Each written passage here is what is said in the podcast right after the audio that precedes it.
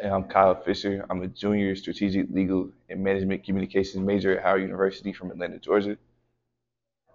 And um, a little bit about what I do at Howard. I am a track and field athlete, and I'm a long and triple jumper on the team. Um, is my third year with the Bison. and uh, a little more extracurricular things. Uh, I'm the sports section editor for the Hilltop, which is Howard University student newspaper.